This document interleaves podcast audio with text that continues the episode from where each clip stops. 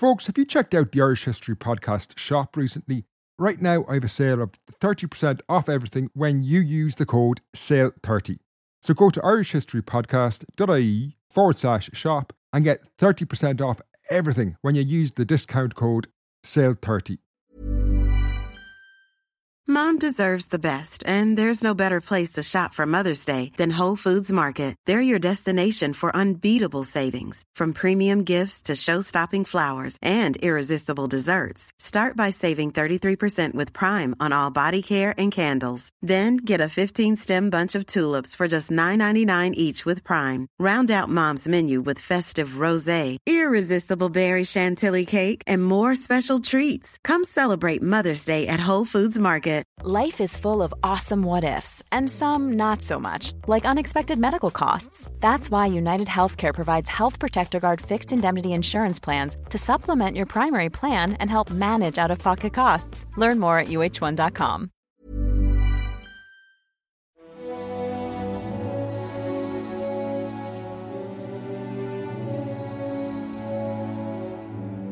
Hello and welcome to the Irish History Podcast. My name is Fin Dwyer, and this is Grace O'Malley, the Pirate Queen.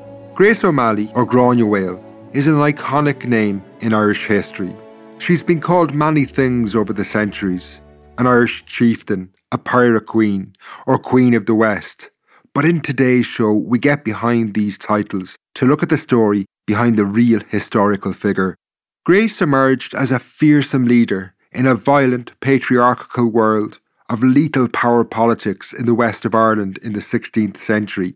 In this podcast, her biographer, Anne Chambers, talks us through the fascinating twists and turns of Grace's life, all the way from her early years in the west of Ireland through to meeting Queen Elizabeth I in London. I have links to Anne's website and her biography of Grace in the show notes below. Now, if you enjoyed this episode, check out the shop because we have a beautiful enamel pin of Grace O'Malley in stock at the moment. I have a link to it in the show notes below as well, but you can find it at irishhistorypodcast.ie forward slash shop. Since I released the last episode in the War of Independence series, I had my first visit back to the National Archives in ages and it was fantastic. It was really great to get stuck back into new research again. At the moment, I'm working on two new series the first of these is actually something I've been working on and off on for years. It looks at daily life in Ireland before the famine through the lens of one of the most bizarre murders of the age. Now, this is a story that's never been published anywhere else, save a brief episode I made several years ago. But I have continued researching the story and uncovered huge amounts of detail in the archives. Now, that's in the final stages at the moment, and hopefully, I'll have it to you in about the next six weeks. The second series in the pipeline is another previously unpublished chapter from our history, but this one is more modern. This series, which is still in the early stages, looks at a forgotten story from the 1970s. Now, like all my work, this new research is funded by listeners to the show. While podcasts are free, I think you'll appreciate that making shows based on fresh research incurs lots of time and costs. Making series like these based on new research is only possible because of the support of listeners like you. If you want to support the show, it costs the price of a pint or two a month, but that makes all the difference to me in helping with this research. Now, you can support my research and the history you want to hear on Patreon and Acast Plus today. Signing up is straightforward at patreon.com forward slash Irish podcast or Acast Plus. Again, there's links in the show notes below. As well as supporting the history you want to hear, you get lots of perks by signing up and becoming a supporter, like ad free content and bonus shows. Now to today's episode. Sound was by Jason Looney.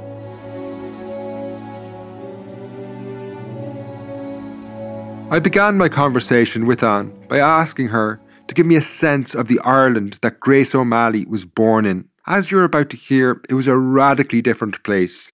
People like Grace understood the world around them in very different terms than we do today.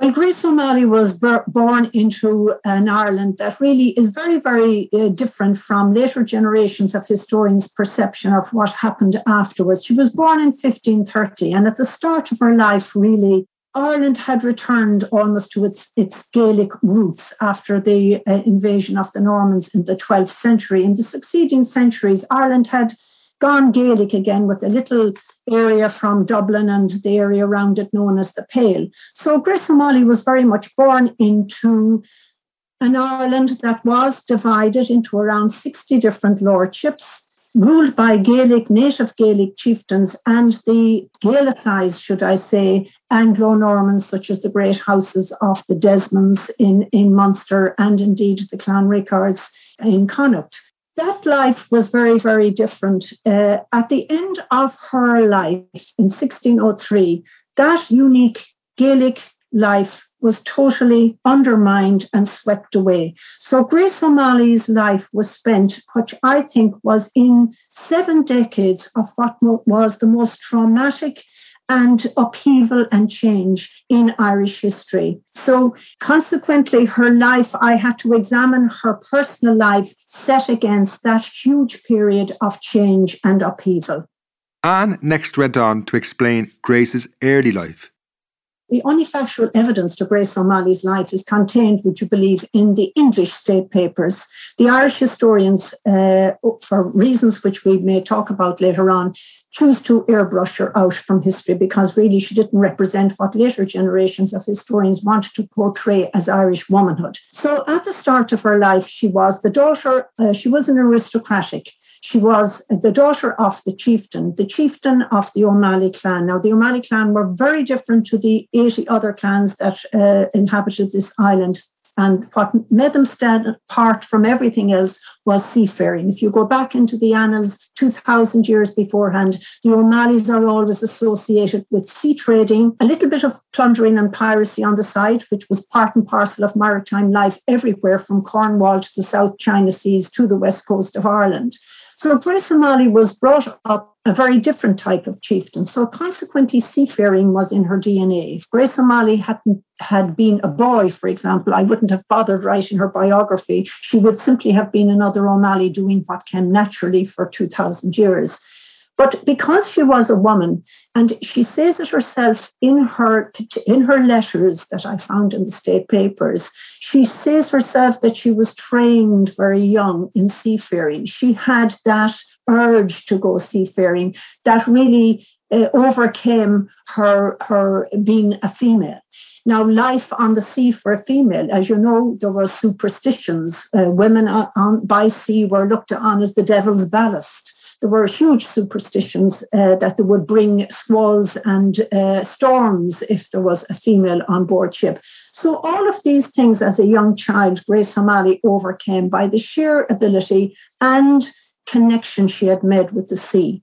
Where her education was concerned, as is very um, uh, evident from her correspondence and indeed from people who met her.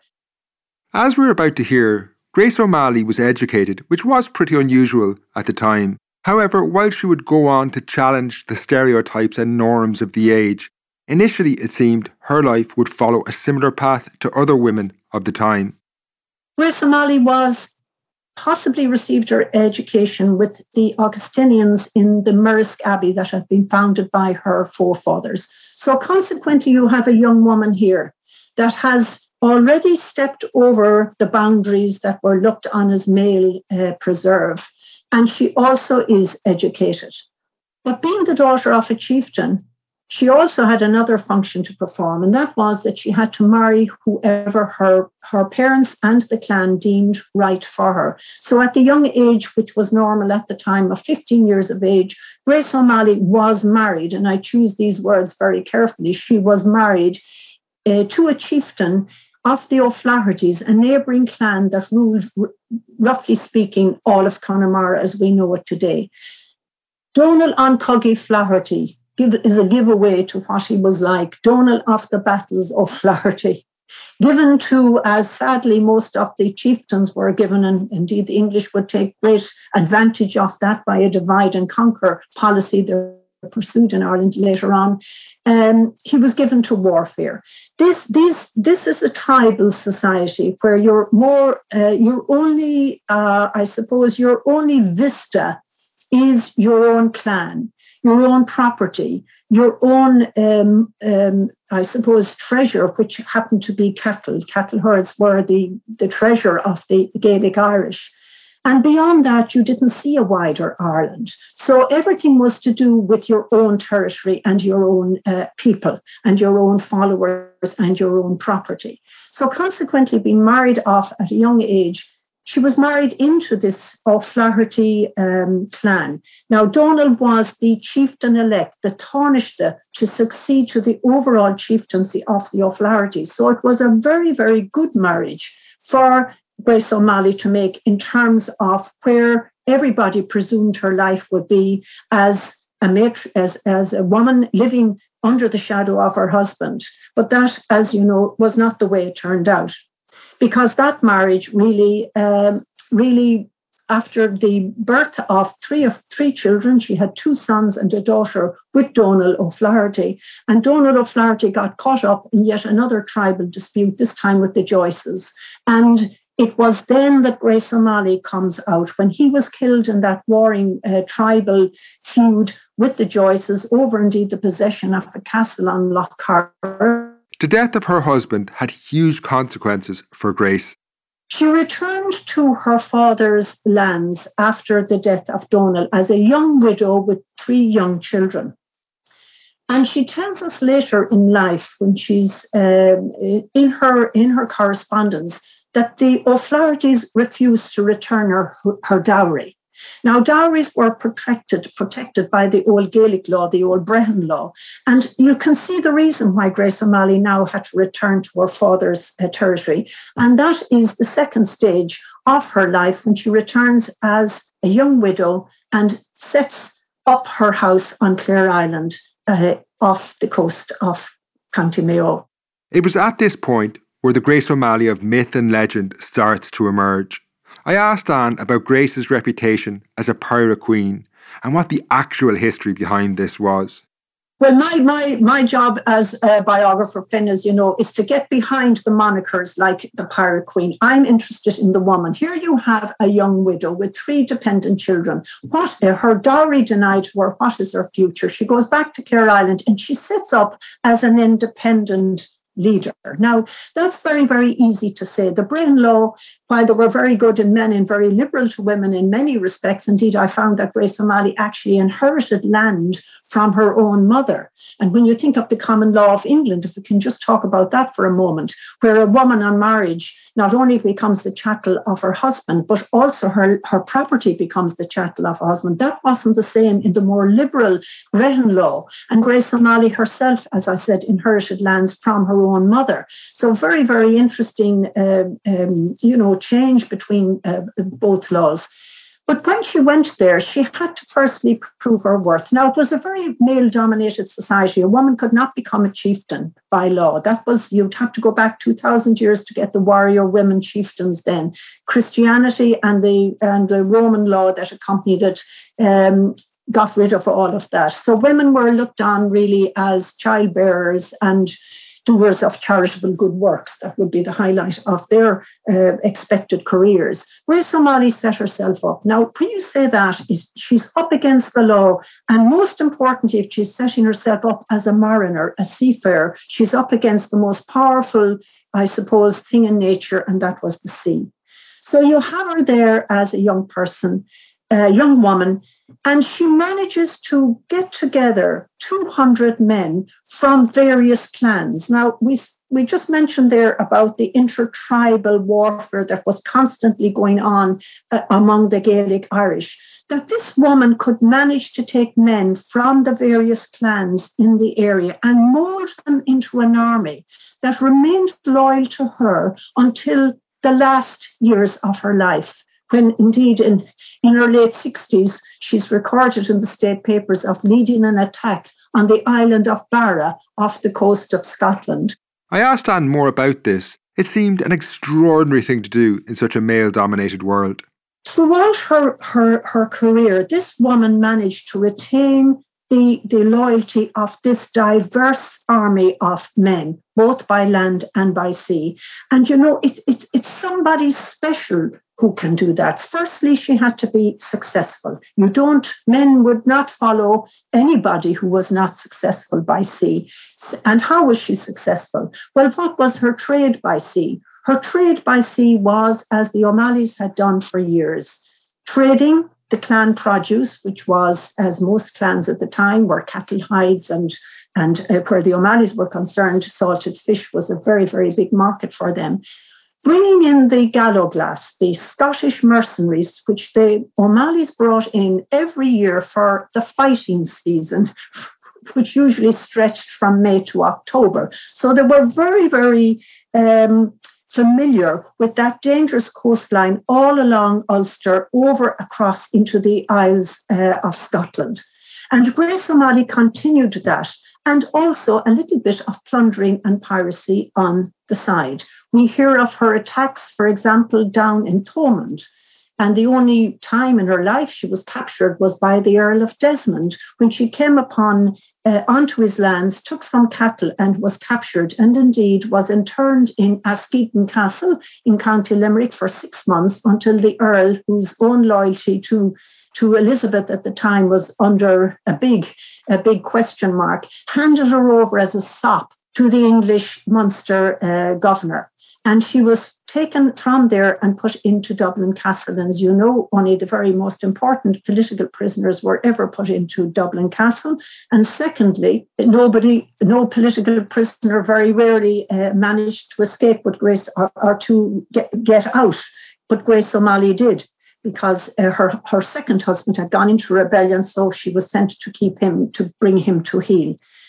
There is one little item I found in the state papers that perhaps better than I can can show you what how Grace O'Malley had emerged in middle age. Uh, and it's a lovely pen picture offer that is given by Sir Henry Sidney, the Lord Deputy of Ireland, in 1577. And he says, There came to me a most famous feminine sea captain called Grace O'Malley famous for her stoutness of courage and person. She led an army of three galleys and 200 fighting men. And listen to this she brought with her her husband, for she was as well by land as by sea, well more than Mrs. Mate with him. This was the most notorious woman in all the coasts of Ireland. Now, I don't think even, uh, certainly a biographer or even a fiction writer could not really put that beautiful pen picture of Grace O'Malley together. And there she is in the state papers. And indeed, that was the very first entry I found in the state papers about Grace O'Malley. And it really, you know, it really encouraged me to complete her biography. The defining event of Grace's life was the Tudor reconquest of Ireland. This saw widespread conflict across most of Ireland as the English crown reasserted its authority in Ireland after centuries of decline. Grace's role in this is not what we might expect. You should celebrate yourself every day, but some days you should celebrate with jewelry. Whether you want to commemorate an unforgettable moment or just bring some added sparkle to your collection, Blue Nile can offer you expert guidance and a wide assortment of jewelry of the highest quality at the best price. Go to BlueNile.com today and experience the ease and convenience of shopping Blue Nile, the original online jeweler since 1999. That's BlueNile.com. BlueNile.com. Hey there, it's Michelle Norris. I'm host of a podcast called Your Mama's Kitchen. When I travel, I'm usually looking for a way to find a taste of home when I'm not at home. And one of the things I love to do when I am at home is entertain. And Airbnb allows me to do that. When I was in California recently, I rented a house that had a great kitchen. And when we were sitting around the table, we were all thinking, we're in someone else's house. Someone could be in all of our homes as well. If you have a home, but you're not always at home, you have an Airbnb. Your home might be worth more than you think. Find out how much at airbnb.com/slash host.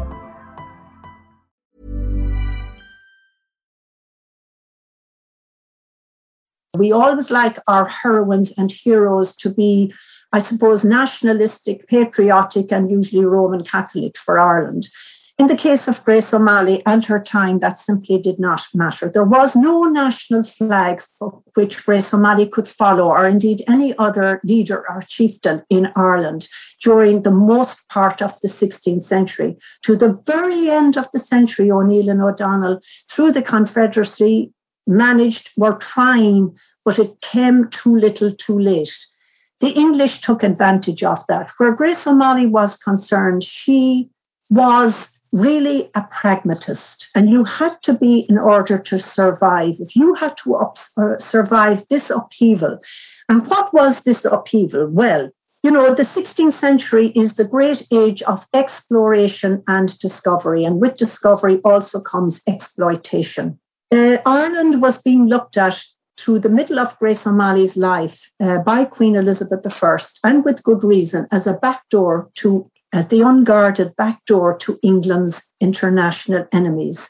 And as we know, the Spanish made many attempts to try and come in through Ireland to get at England. Secondly, it was, as I said, the, the age of discovery. How easy was it for the administrators and military men just to hop over the Irish Sea rather than taking on the challenge of America to the new worlds to get estates and lands for themselves. If a Gaelic chieftain could be forced into rebellion against the England, then his lands were confiscated. We saw what happened in Munster when the great Earl of Desmond went into rebellion. Almost 500,000 acres of land were given out to people like Sir Walter Raleigh, Edmund Spenser, and the like, people who served in the Irish service. The same thing happened later in Connacht. And with the arrival of a governor called Sir Richard Bingham, Grace O'Malley personally became involved. Bingham seemed to hate Grace O'Malley, not for the reason that he was just, she was Irish, but the fact she was a woman. And he really couldn't come to terms at all with having to even negotiate with her. Three times Grace O'Malley led a rebellion, not against the English, but individually against the English governor of Connacht. Again, there's no great national identity for which Grace O'Malley can ally to. There is no national flag. Nobody is fighting for Ireland. Everybody, every chieftain is fighting for his own survival. And if he isn't fighting, he's doing deals. And Grace O'Malley was a great deal maker. And you can see that in her correspondence with the English court. The Machiavellian world of Elizabethan English, England, uh, Grace O'Malley managed to uh, subvent and subvert and to get there herself. Three times she led, as I said, rebellions against Bingham.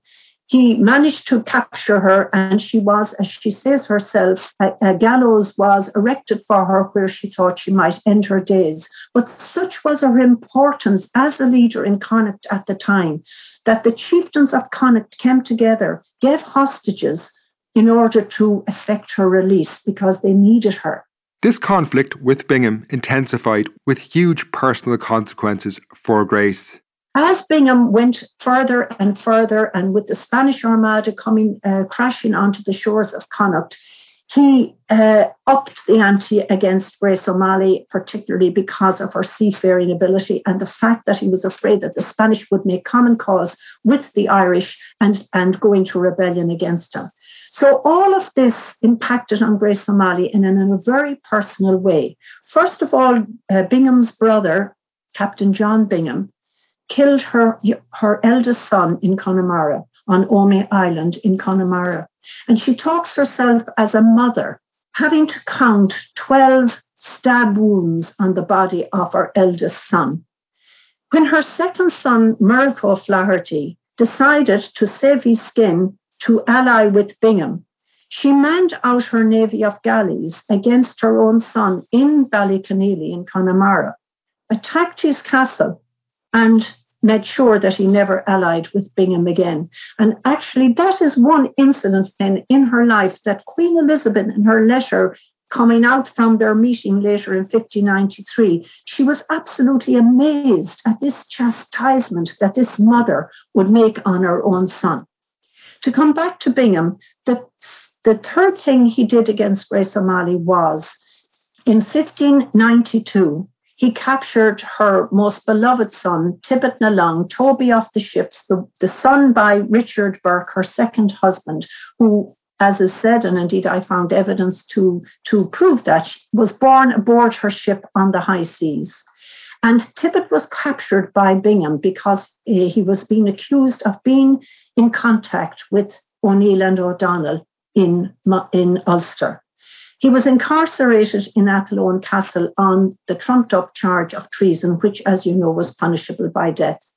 That is the reason in May 1593 that Grace O'Malley set off in the most perilous voyage of her entire life as a mother trying to save the life of her son. Nobody to appeal to in Ireland. Bingham wouldn't even meet her. Uh, so she goes, where does she go? She goes to his boss, Queen Elizabeth I, where they meet in 1593 in Greenwich Palace. The meeting between Grace O'Malley and Queen Elizabeth I is remarkable for lots of reasons, as we're about to hear. But Anne first explains the background to this meeting. Grace O'Malley simply couldn't walk into the Royal Palace in London, as she now explains. Well, it's very easy to say, you know, uh, that Grace O'Malley went over to meet Queen Elizabeth. Now, if you wanted to meet Queen Elizabeth II today, you'd have to go through all the all the various diplomatic channels, and possibly you possibly wouldn't get there. So, how come a, a, a woman with a long list of, in inverted commas, disloyal activities registered against her by Bingham and others in the military service in Ireland at the time? She's called, for example, nurse to all rebellions in Ireland, Bingham calls her. Um, a notable traitoress, another one calls her. Another one calls her a director of murders and thieves at sea. So, with all of these and leading the three rebellions against uh, Bingham in Connacht, all these disloyal activities are there. Grace O'Malley doesn't go willy nilly uh, sailing off into the blue over to Greenwich. She knows very well that the uh, fate meted out to pirates if you're caught uh, and she could she would have seen it indeed as she sailed up the Thames, was that your body was hung in an iron cage over the Thames, where the birds of the air literally picked you clean. Uh, and you died in that terrible way. That was the fate of pirates at the time. The fate of rebels was being hung, drawn, and quartered. Grace O'Malley did not go willy nilly to the court of Elizabeth. She knew the politics of the time. Firstly, she got in contact with Black Tom, the 10th Earl of Ormond, a cousin of Queen Elizabeth through Anne Boleyn, her mother. The Butlers were, were connected to the Boleyn family. And he was a favourite of Queen Elizabeth at her court at the time, dashing and good looking as Elizabeth liked her courtiers to be, her male courtiers to be. And Grace O'Malley went down to Ormond Castle in Carrick-on-Suir and there she got, which I found in the state papers, a letter of introduction to Lord Burghley, the, uh, Elizabeth, Queen Elizabeth's loyal and long-time Secretary of State, the famous William Cecil Lord Burghley. And I found the letter of introduction. That also was a letter of protection for her because if she was inter- uh, intercepted on her voyage there, she could always show the letter to whoever wished to imprison her or detain her, that she had this letter of introduction. She sailed for uh, London about the time of May 1593 with the sole object to get her son, Tibbet na Long, released uh, and to keep Bingham away from the rest of her family. She is around London during the summer of 1593, and there was a plague Indeed, we think COVID is so unique. Uh, they suffered all of these in, in past times, as you know. And there was actually a plague in London at the time. And the, the court of Elizabeth had moved down to Greenwich. And Grace O'Malley followed it. And one of the highlights of my research was to go up the same steps that are still there today, even though Greenwich Palace is gone, the Royal Maritime Museum is there, and the observatory, and all these places. And to walk up these same, the landing stairs is still there that it was in the 16th century. And there she was hanging about the court like hundreds of other uh, petitioners who wanted to gain the Queen's ear.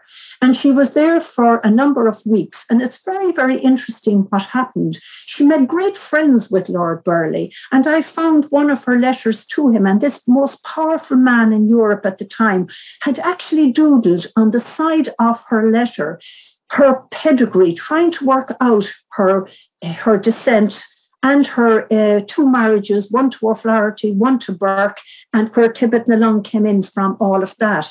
It was a very interesting and a lovely little kind of personal pen p- picture of this famous uh, Elizabethan uh, administrator uh, doing this maybe at night time with all the thousands of missives that have been coming in from international spies all around Europe, that he actually sat down and tried to work out Grace O'Malley's uh, genealogy. Uh, it's quite amazing. Anne now explains what happened when the two women, Grace O'Malley and Queen Elizabeth I, met. In July 1593, she was accorded a meeting with Elizabeth. And one of the highlights of the research was to find the letter that Elizabeth wrote, both confirming that meeting that folklore had always kept alive when historians ignored it folklore had kept that uh, meeting alive, exaggerated it a little bit by saying the great queen of the West had come banging on the door of Greenwich, you know, and demanded to see the queen. Not at all. Both of them were elderly women by then. 63 years of age in the 16th century was like 93 today. Both women had broken through the boundaries of what was ter- meant to have been a male preserve. Elizabeth had held on to her power against all the odds and against all the attempts to kill her during that time and uh, uh, uh unseat her. Grace O'Malley had managed to survive not only the awful upheaval that uh, Elizabeth's own military men were uh, causing to her and her family, but also had survived the wild and tempestuous um, lifetime on the Atlantic Ocean. And I think from that letter shows that both women saw in one another a sister spirit, you know. Uh, Elizabeth says in her letter, she orders Bingham to have pity on this poor aged woman who, who came before me. Now, Elizabeth was the same age, and there was only one difference between them, and that was a layer of makeup, perhaps, on the part of Queen Elizabeth. And she tells Bingham, orders Bingham to restore Grace O'Malley's family to their lands, to release Tibbet na Long from, from jail in Athlone, which he did, indeed he did. And funny enough, Grace O'Malley returns, which isn't uh, very well known, a second time in 1595 when, because Bingham dragged his, his feet about implementing the Queen's orders. And it is Burghley this time she sees. And it's very interesting to note that Bingham was recalled from military service in Ireland shortly after that. So perhaps Grace O'Malley got her final wish with Bingham um, re- um, recalled from duty in Ireland, and indeed he ended up in the in the Tower of London. So, I mean, there was a, a, a, another side to uh, Bingham's life as well. Uh, but he was Grace O'Malley's, I suppose, greatest obstacle in Ireland that she ever encountered. But that really was the significance of, you know, her meeting with Queen Elizabeth was, I suppose, a really extraordinary event in many respects, uh, you know, given her background, given her so called disloyal activities. Uh, but there was something there that gelled between the two women. And it is very evident, as I say, from uh, Queen Elizabeth's letter, which indeed I have reproduced in the biography, because I think it really does show a lot more than any biographer could uh, even uh, hope to, to say. Finally, I wanted to ask Anne about the legacy of Grace O'Malley today because she has become a larger than life figure over the centuries. Grace O'Malley herself faded out from history. We know that she died in Carrigahowley, Rockfleet Castle, uh, uh, a minor castle of her second husband, Richard Burke, the MacWilliam of Mayo, and she died there around the year 1603 buried perhaps on Clare Island in the lovely abbey there, where her tomb is often pointed out. Uh, um, how she came, she's still mentioned by the English in the state papers right up to 1624, whereas the Irish historians, including the Annals of the Four Masters that were created just uh, up the coast from where she lived, and were being written really just after she died. They don't even mention her. Indeed, the, added Insult, as the editor, uh, adds her on as a footnote to her husband's castle, which I thought was very, very dismissive altogether. How she has evolved over the centuries is very interesting. She's become a symbolic name for the Irish struggle for independence. And she also has become this fearsome Caribbean type pirate, you know, the pirate queen. And we all use that Granuaile, she was bald. No, no, she wasn't. The name Granuaile comes from the O'Malley name, Melia, which indeed O'Malley's everywhere today, and many of them are called Melias, and Grania Male became Grania Bald, which is untrue. What I like to think about that is that at least it kept her memory alive uh, until someone like me comes along and I'm from Mayo and I went on holidays to the areas always as a child, most associated uh, around Bay. And I used to hear these folk tales about her. But yet when I went to school, I heard about Queen Elizabeth I and I read about her at school, but I never read about Grace O'Malley. So that's really what set me out was her absence in my school history books. And I have to say today, even yesterday, I got I got queries from students who are, uh, are who are learning and doing projects on her from where did I get them? Utah, Cheshire, and Clifton.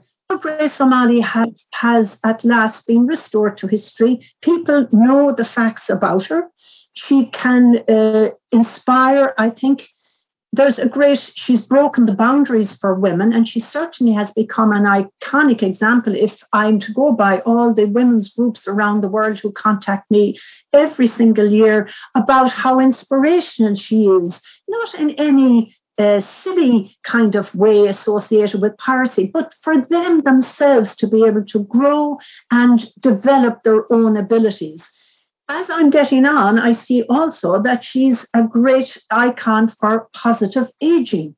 You know, I told you I found reference to the fact that at the great age of 63, which was like 93 today, she's up uh, plundering on a retaliatory raid on MacNeil of Barra up on the island of Scotland. She's remaining active to the very, very end of her life. And as that, she's a positive icon for, uh, for ageism in females. So you have all of that. Myself, at the moment, I'm involved as we speak.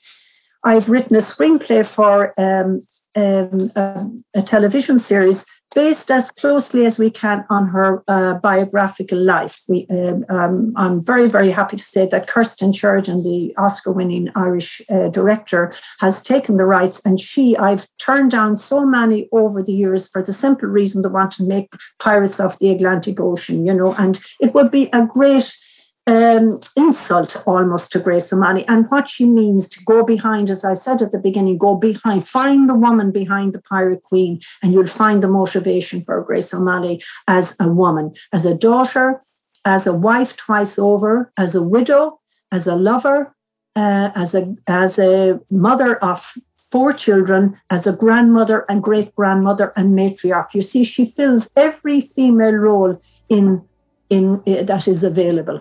So I think from that respect, she will continue to, um, her memory will, I think, guaranteed now to not only survive, but also I think she will be taken a little bit more seriously than she was as a really a, a very, very interesting historical icon. I want to thank Anne for her time. You can find links to her book and the website in the show notes below. If you want to support the show, you can also follow the links to ACAST Plus and Patreon. Until next time, Slán.